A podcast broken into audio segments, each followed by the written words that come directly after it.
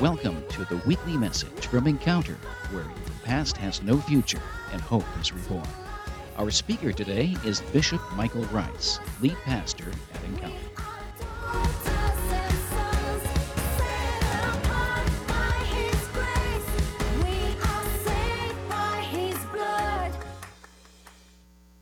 I want to share something with you that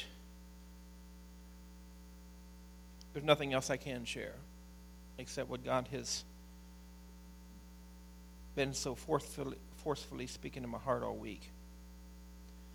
It's found in Matthew chapter 24, simply entitled Cold Hearts in the House of God. Cold Hearts in the House of God. Matthew 24, verse 20. Here Jesus is speaking, and he says this But pray that your flight be not in the winter, neither on the Sabbath day. Would you pray with me and for me this morning? Father, I, I'm anxious to unburden my heart with what you've burdened it with. But I'm all too familiar, God, after all these years, that it's really your Holy Spirit that does the work. And so I release him to do what he does so well, and that is to speak to every individual heart. Father, I thank you now that your word will not return void. It will accomplish that which you sent it to do, and nothing else. I bind every lying spirit. I bind every spirit of bondage. I bind every spirit of spiritual deafness. And I thank you in Jesus' name. Amen.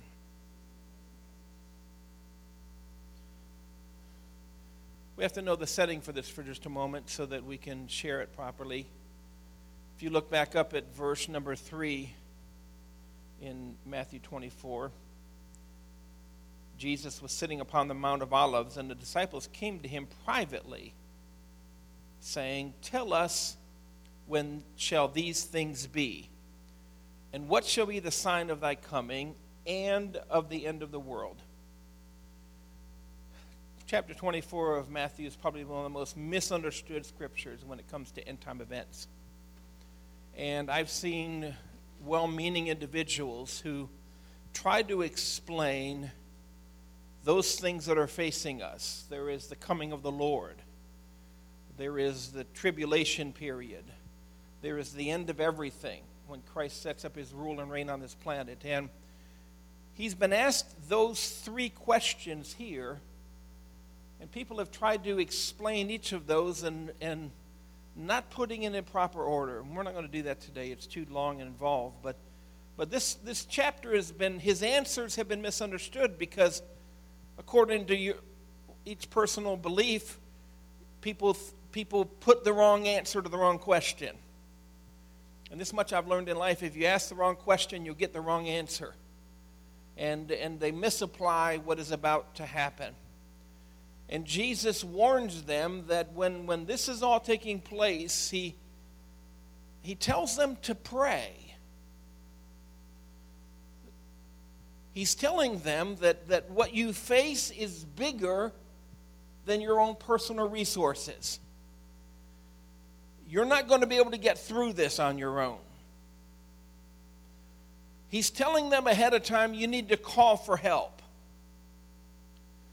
But what he instructs them about the days that they're going to face, he's also talking over their heads to us. Because none of them are going to be alive when any of this takes place. And he's instructing those that, in fact, you'll find in verse in chapter 24, at one point, Jesus said this He that reads this and understands, hear what I'm saying. They couldn't understand all that he was saying because it didn't apply to them. It, it, it, it, it didn't apply to the age and the season of this planet that you and I live in. It's kind of like they're, he's talking to them, but he's looking at us. making sure that you understand. And he's telling us figuratively a caution. He says, Pray.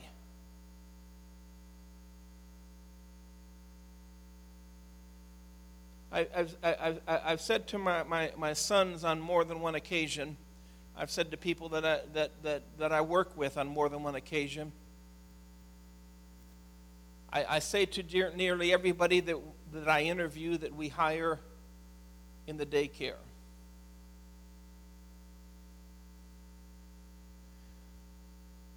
They interview with Ira and Mindy, and if they pass that test, then, then they, they, they land in front of me and I, I'm, I don't determine whether or not they're capable. I don't determine whether or not they fit in as part of the team. My purpose of being there, and I tell them, is I'm the old guy. And I, I feel a great responsibility to the people who bring their children to this daycare.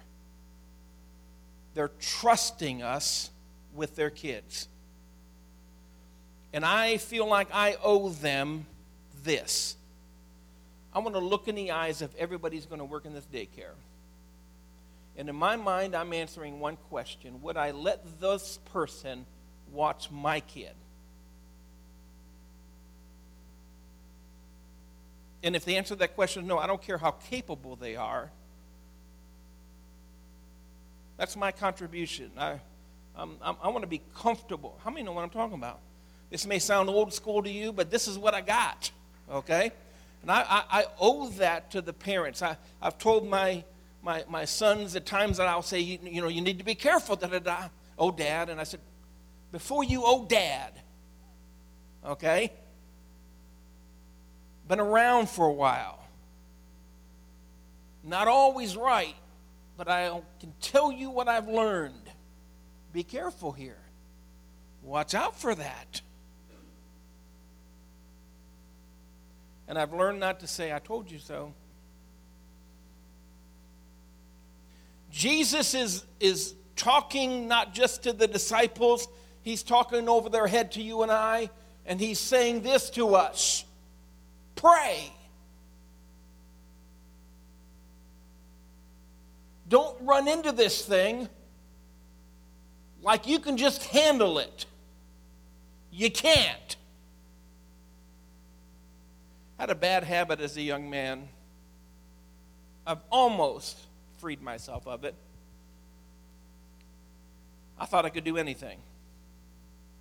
I started a roofing company when I was 14 years old, and my first employee was my older brother who would drive me because I can't drive.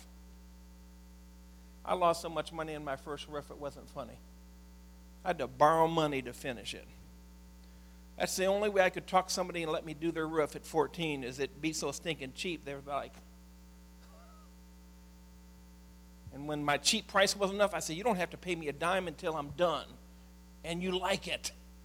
And that, you know, that was good enough for them. But I had a bad habit. I, I look at anything. Somebody says, man, your, the roof you did look great. Do you know anybody that does siding? Yeah, we do siding. Thankfully, they didn't ask as of when because I'd say it's about two minutes ago. do you do this? Yeah, we do that.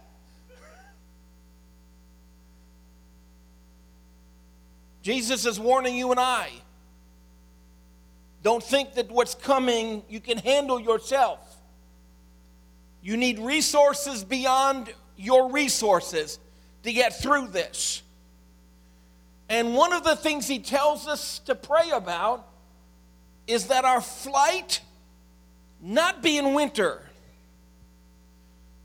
He was talking to them and talking about the, the flight from what is coming, but he's also talking about our flight from this planet. He's talking about the reality that is appointed unto every man once to die and then judgment. And he's saying to each of us, you, you need to be in prayer about a matter. Make sure that you're passing. Make sure that your flight from this life to the next does not happen in winter. Now let's let's let's deal with the obvious. He wasn't talking about the months of December, January, and February. He wasn't saying pray that you don't die in those months. So we got to look for another answer. We got to look at what does winter mean? Winter means the time when it's cold.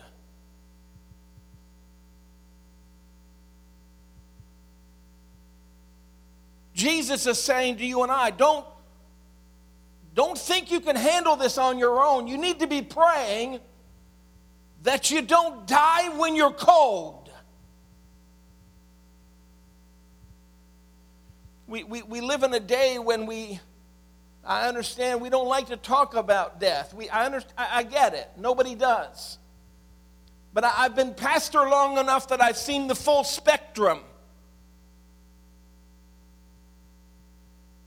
I've seen the little old lady sitting in church who seemed like she was in good health and she never made it back to next week. She was buried on Thursday. I've been the pastor of an individual who the week before celebrated that he got a full ride scholarship to Ohio State University as a linebacker, named All Ohio Mr. Football and didn't make it back to church ever again because he died in his bed. I've been there as a pastor to see the mother bring her little baby to church and, and show it off to everybody and and everybody wanted to hold it and everybody wanted to sniff its head and the child didn't make it back to next sunday So the reality is, none of us know.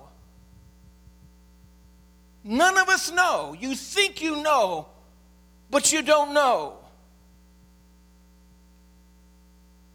I understand it's not a pleasant subject to talk about, but I got a responsibility. Your blood's on my hands.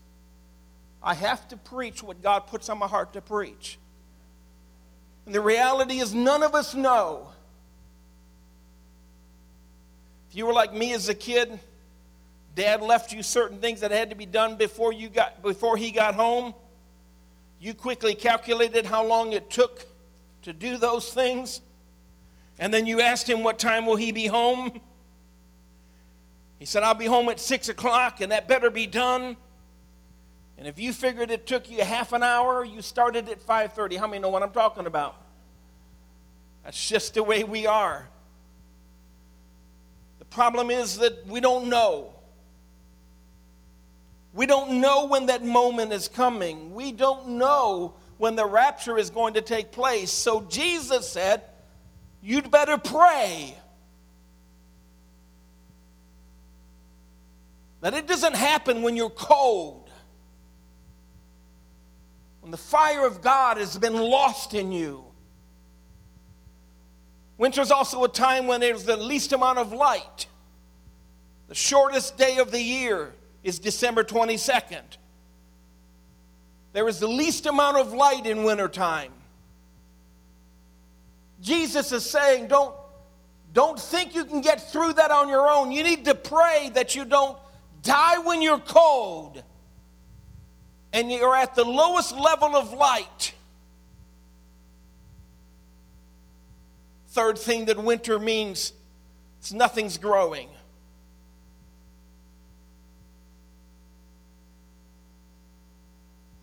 It's, it's stagnant. It's, it's covered over with the lack of light and the cold, and it just sits there. And Jesus is telling us something. He's, he's warning us. Think about the love of God.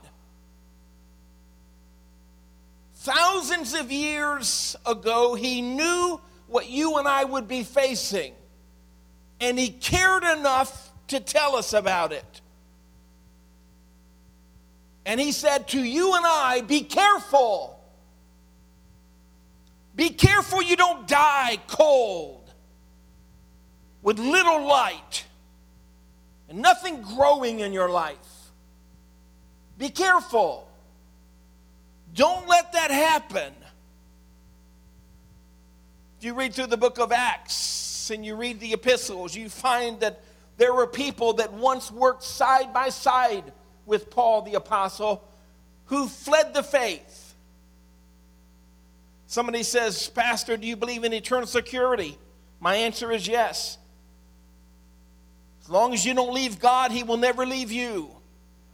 You are eternally secure. He will never divorce you. I will never leave you or forsake you. But that doesn't prevent you and I from leaving Him. Paul himself talked about a man who once stood with Paul, labored with him, then fled the faith. And Paul said he, Demas loved the things of this world more than he loved the things of God. And he's left me.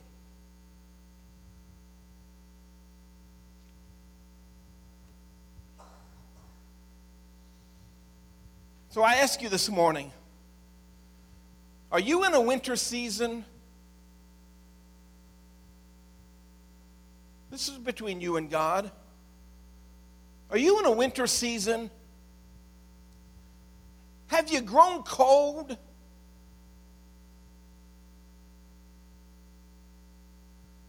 If the fire of God in you at some time in your life is greater than it is now, you've grown cold.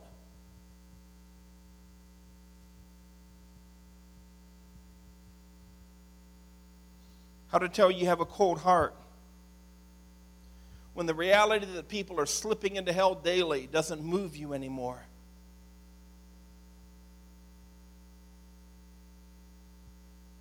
I ask you this week, and I ask you in love, because I want to tell you that everybody who's looking at me, and, and, and you can see my face, all of us are here because somebody prayed for us.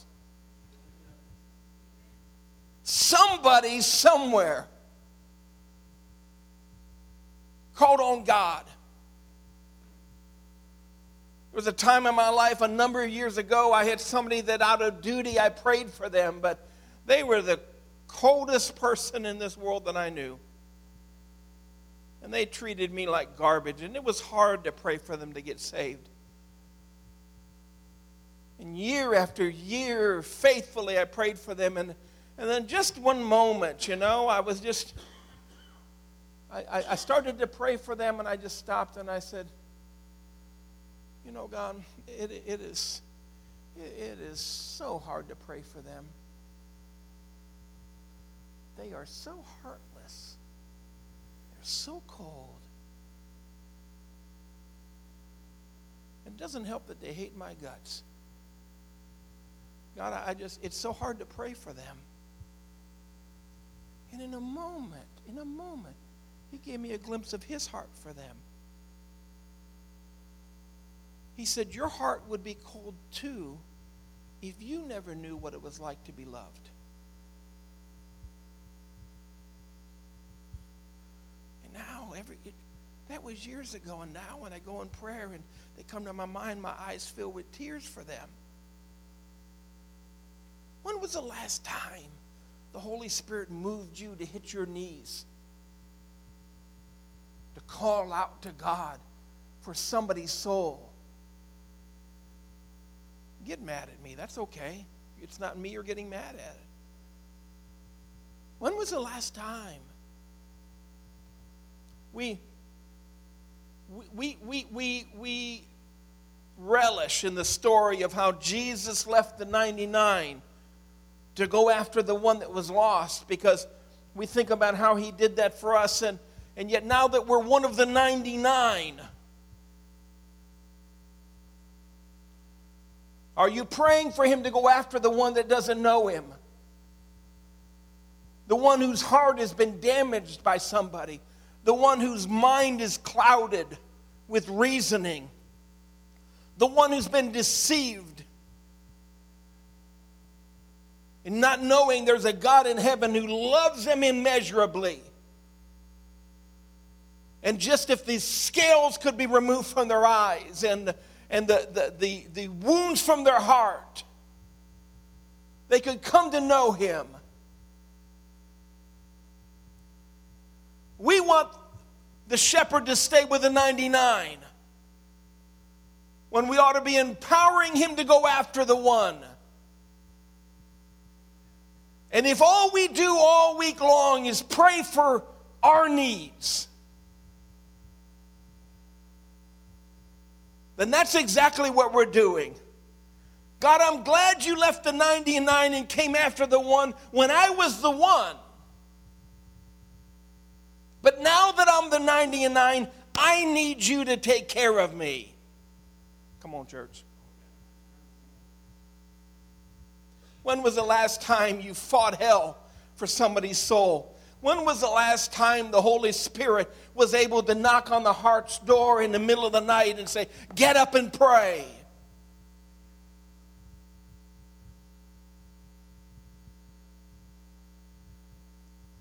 I know what it's like to go through seasons of winter in my life. I'm not preaching down to anybody.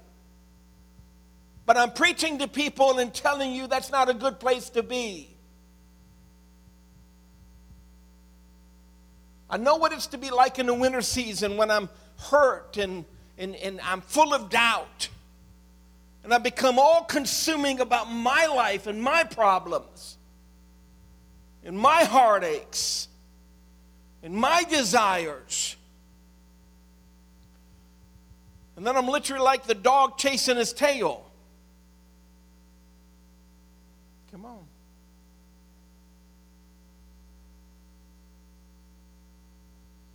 And I start doing the things that God said He would do for me automatically.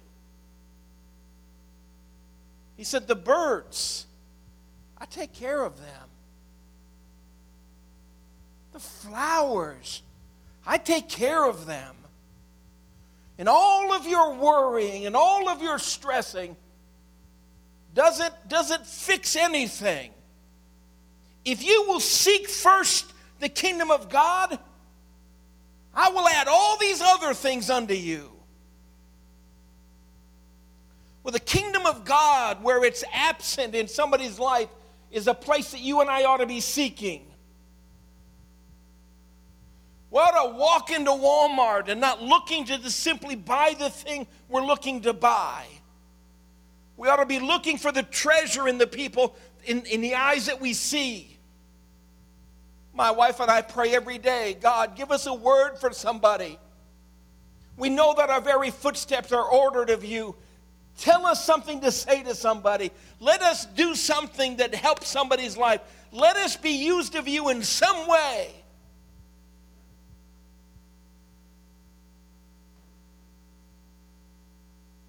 And God's been faithful.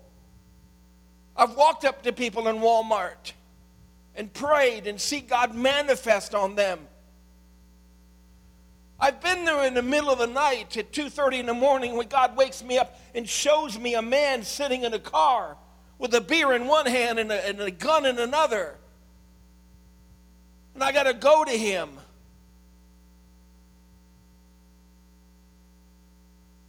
Hindsight, maybe I should have been better prepared. I didn't know what I was supposed to say. But I went the mile down the road where he was, and I saw the car sitting there behind the warehouse, and I walked around to his passenger door, and I opened it up, and I sat down and shut the door. I said, Amen. And there was the beer, and there was the gun. And in that moment, I'm thinking, you know, God, if you ever tell me to do this again, I should ask you, what should I do when I get there? because I have no idea what to do right now. I just sat in the car of a man with a gun who's drunk. When was the last time God broke your heart over somebody? I, I want to tell you from personal experience, I want to tell you from my own mistakes that if you're not careful, your whole life will become about you. About what ails you and what you wish you had and the struggles you have. And I understand struggles are real, and I understand that pain hurts. But can I tell you, compared to somebody slipping into hell without God, it's nothing. It's nothing compared to what they face. I'm glad somebody grabbed a hold of the altars of prayer and prayed for me.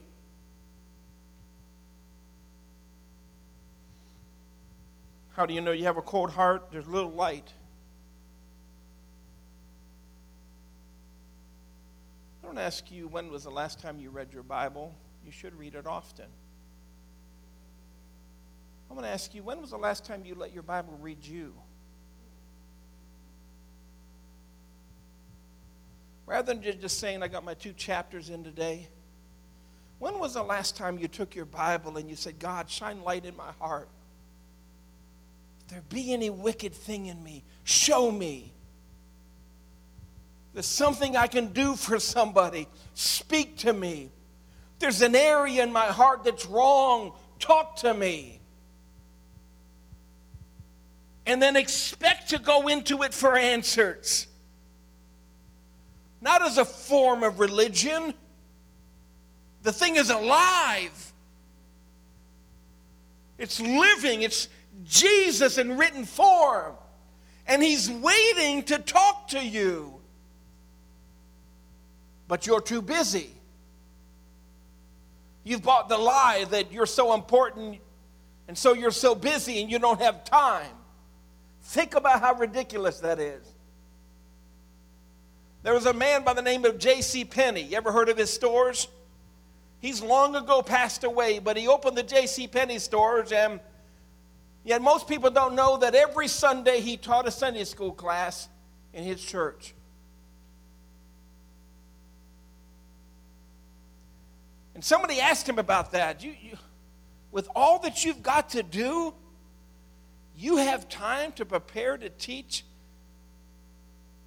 a Sunday school class?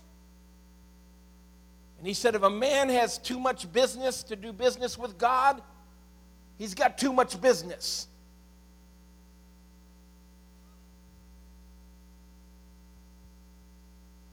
Most people don't know the founder of Welch's grape juice faithfully also taught a Sunday school class. He had a lot on his plate. So, one great equalizer of mankind. All of us have 24 hours in a day. Every single one of us.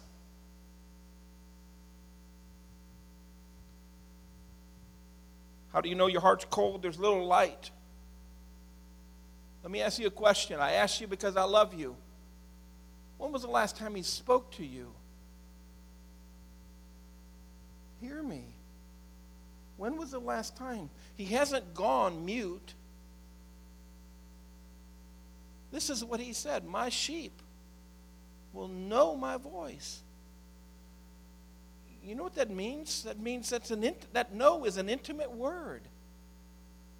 It's an intimate word. Adam knew Eve, his wife, and she conceived.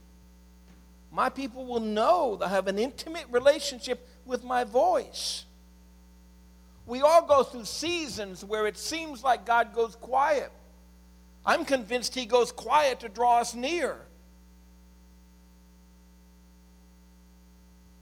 But when was the last time? He's hurting for those that are hurting. When was the last time He slipped His hand into you, His glove, and used you to minister to somebody? Lord, give me a word. I, God, send me a word. I, I, had people that, you know, they were precious people. They were good to us. They loved us as pastor. And they had been backslid and away from God for a number of years. And they finally gave their hearts back to God and began to attend church and did for a while. And then one time they came to me and said, Pastor, I, we feel like we need to move on. So I'm sorry to hear that. What, what, what's going on? And they said, Pastor, we, we, we need a word from you every week. We need you to, I said, I, I, I give a word every week. And they said, no, no, a personal word from God for us. We don't, we don't know, you know, we don't know what God has to say to us unless you tell us. Man, that ain't me. That ain't how it works. He, he wants to tell you himself. My job isn't to be the go between, my job is to introduce the two of you.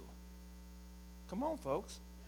And he can talk to you, he can use you. She called me on the phone. Her name was Dottie, and she said, Pastor, what are you doing? And I said, um, That's an odd question. What do you mean? Can you come? I said, Well, what, Dottie, what's wrong?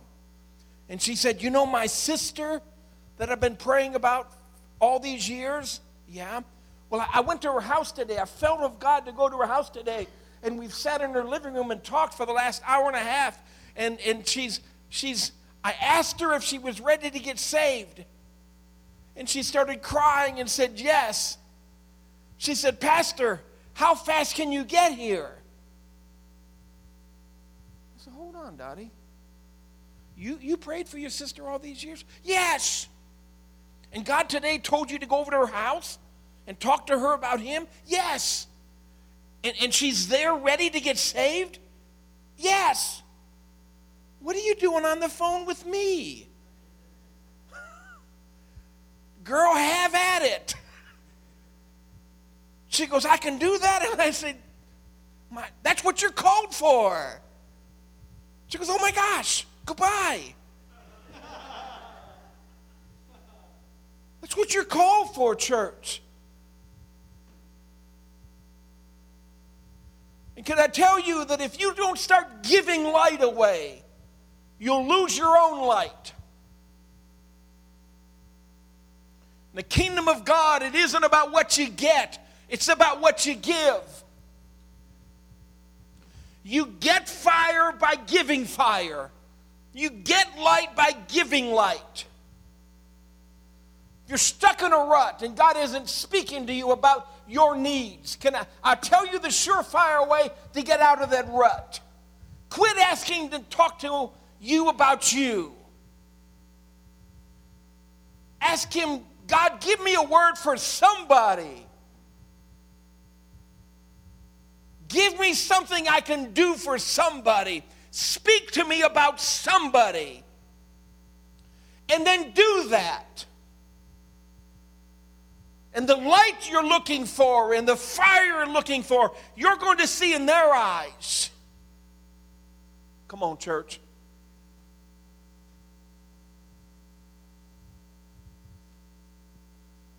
Little light. Bible says, forsake not the assembling of yourselves together. That's a connection. I know this. If you let him, the enemy will give you reasons to not assemble with other believers. He'll point out their faults and their shortcomings. I'm glad to be a part of a body of believers that's a bunch of misfits. I'm okay with that. I never have liked associating with people who, who thought they were perfect because I know I'm not. I, I like y'all just being real.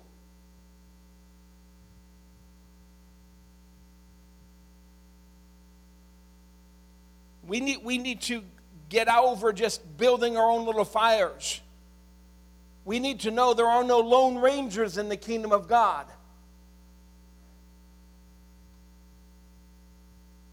You think you don't need the body, you, you have been deceived somewhere. You don't think you need to be plugged in? Down through the years, at times I've had people say, Pastor, I'm, I don't get nothing out of our services.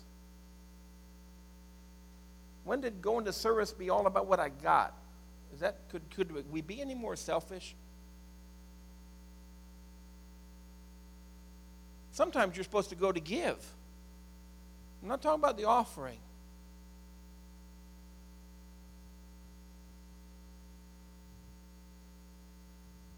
Number one complaint I've heard from people who quit going to church Number one complaint, hands down. I would not be exaggerating if I didn't hear it hundreds of times. Pastor, I, I missed a couple of weeks and nobody called me.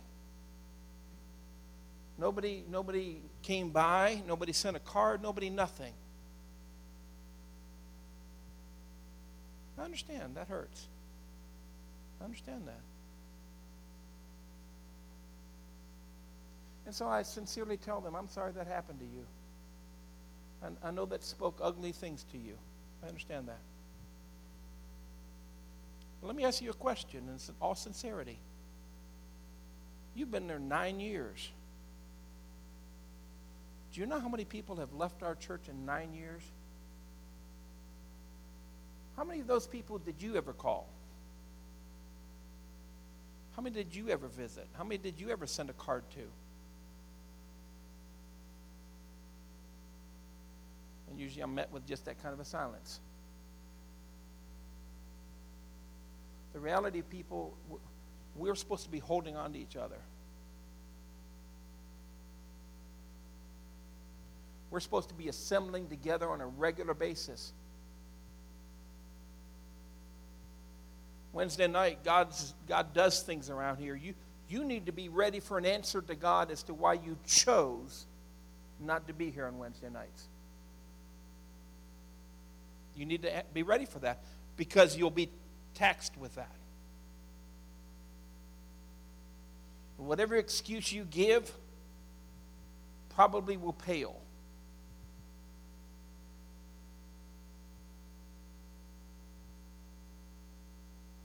Little growth.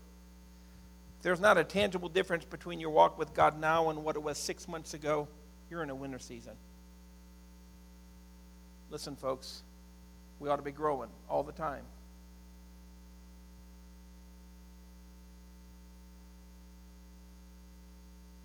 All right, so nobody's running and shouting, nobody's amening me. I'm barely getting head nods. Know, I, I grew up in a rough area. There was get, our, our, this God's honest truth. Our study hall monitor was an armed police officer back in the 70s. I've had gang members nod to me like you guys are nodding to me. All right. Yeah? Mm-hmm. Mm-hmm.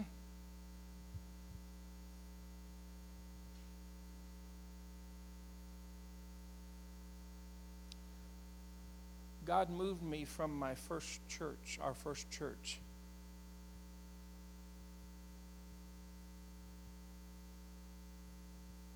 I'd gone through a weird season. I loved being there, and then I didn't like being there. And I asked him to get me out of there, and he wouldn't get me out of there. And then uh, I, I had fallen again in love with being there. And in the midst of that, he told me he was going to move me.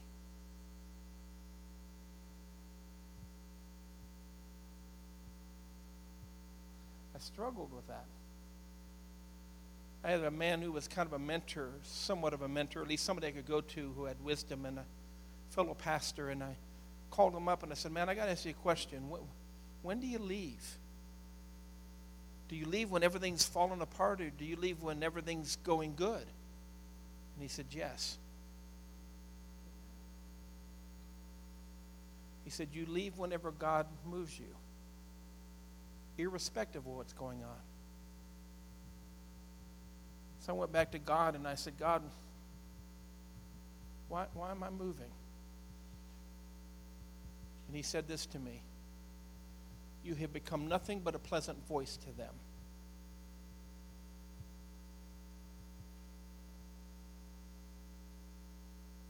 Hard word, isn't it?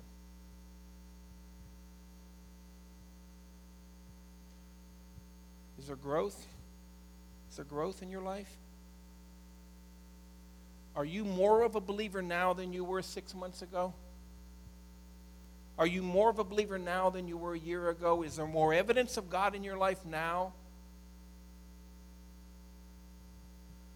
We, we, we live in a house that was built in 1951, and the people bought the land.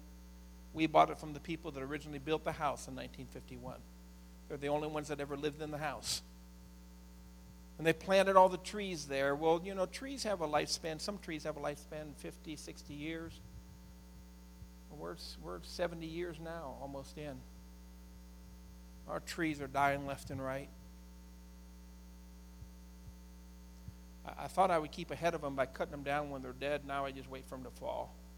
The ones that might hurt somebody. But you can tell the ones that are dead because they don't grow anymore. There's, there's no green. It, winter, spring, summer, fall, you look at them and they're just brown. We have a couple near our driveway that are big trees, but they're dead. Back when I had the old van, I used to park it right near those trees, hoping that maybe I can finally collect on some insurance money. Now, you, should see me. I got a little zero turn mower, and when I got to mow around them, you know, I'm just putting along and I get near that tree. Quick, get away from it because it's. I, I, I, I driving away, I'm looking like this. Like, is it falling on me now? There's no growth. There's no growth. Listen, this isn't a objective. This is subjective. Can, do you know that you've grown? Can you, can you describe how you've grown in the last six months? Can you tell what's going on in your life now that wasn't going on six months ago or a year ago? Can you, can you verbalize how that you're better?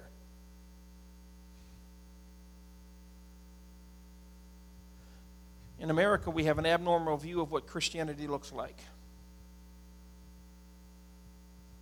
Yeah, Pastor, I'm still, I'm still a believer. I, I ain't hit nobody, ain't robbed nobody, ain't stolen nothing. I go to church. I'm, I'm, I'm easy to get along with. I don't do nothing wrong. That's, that's, our, that's our description of a Christian. That's a description of a good person. That's not a description of a person, of, of a Christian. The Bible says that when everything is said and done, all will be gathered before him, and the books will be opened, and the book will be opened. And all of mankind will be judged out of that. I believe the book is the Bible. So, what does the Bible say about a Christian? If you want to know what a Christian is, you don't hold it up to your heart. You don't hold it up to what the pastor said or the Sunday school lesson. You hold it up to the one book that's going to be there on that day. Matthew 16, verse 15.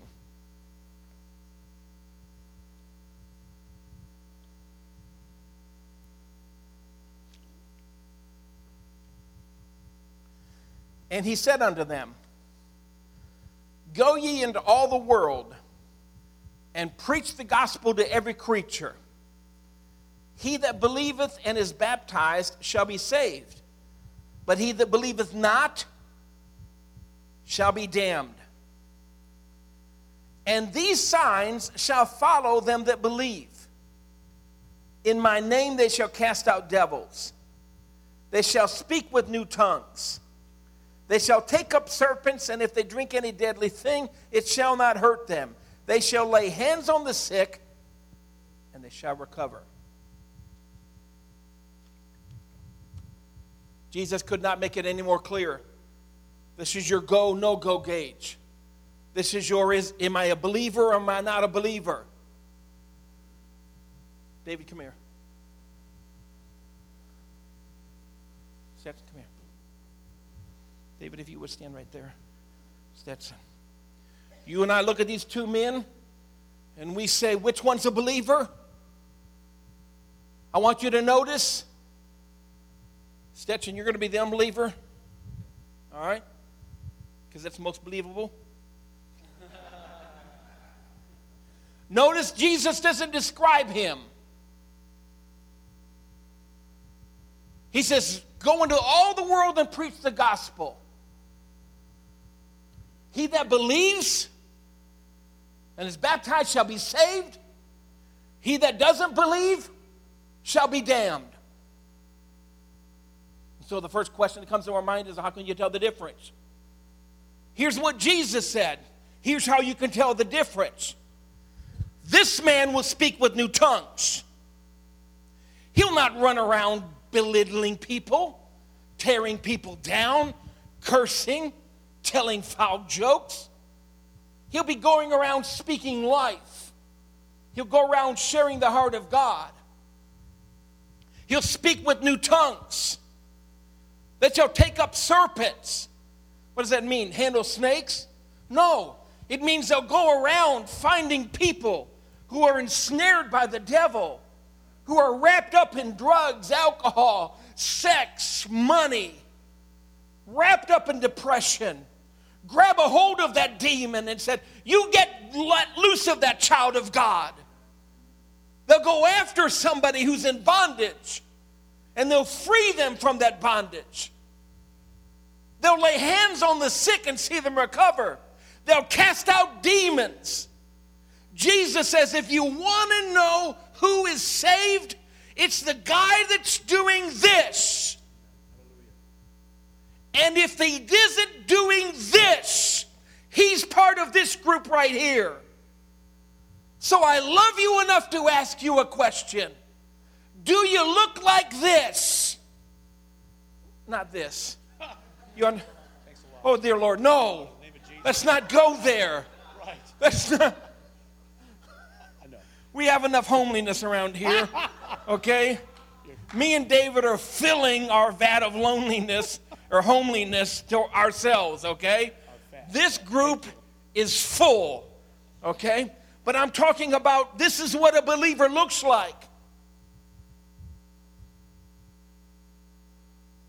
They were my worship leaders. They were my Sunday school teachers. They showed up early at 8 o'clock on a Sunday morning, two hours before service, to make sure they were set up, make sure that they had their songs ready, make sure they were prepared. They seemed anointed. People seemed to enjoy their worship leading. And one day, my wife and I were out doing visitation, and we, we, we had stopped at several places, and nobody was home. And we realized we were near their house, and so we thought we'd just stop by and, and, and say hello and, and you know chat with them for a little bit. And, but I wanted to make sure it was okay. And this is a day before cell phones. I picked, stopped at a payphone. I put my dime in and called him up, and he answered. And I said, "Hey, Billy, it's Pastor. How you doing, man?" He goes, "Hello." I said, "Yeah, Billy, this is Pastor." He goes, "Hello."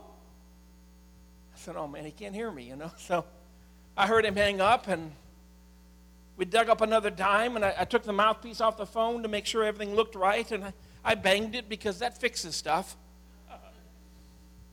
And I put another dime in, and I called him back up, and he answered, and I go, Billy, it's Pastor, can you hear me?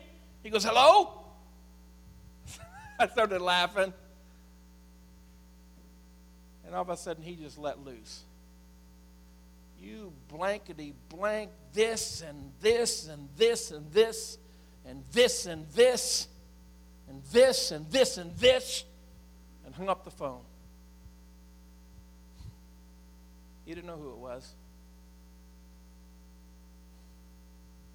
He's not speaking with new tongues. You know what else he didn't do? I never saw him lay hands on the sick and see them recover. I've never seen him go after the devil in somebody else's life and chase them out. Come on. I did see him perform his music with talent. I ask you something. I ask you because I love you as your pastor. I ask you at the risk of offending you do you look like this?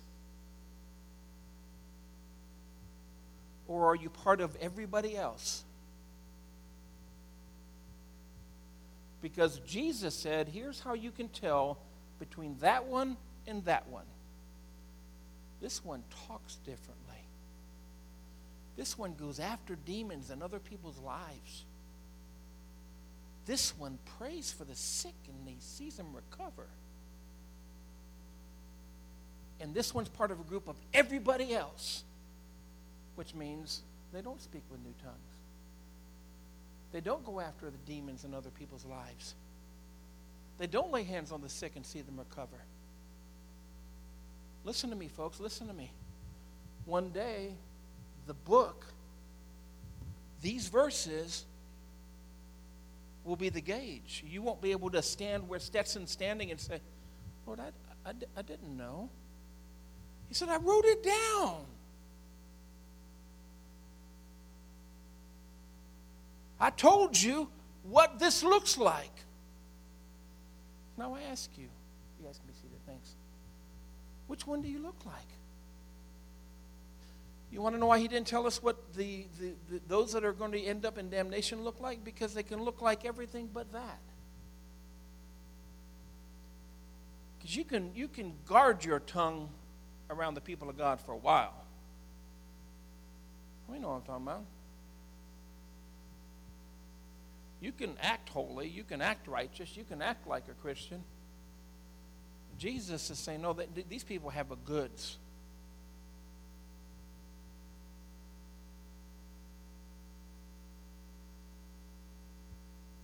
You stand to your feet?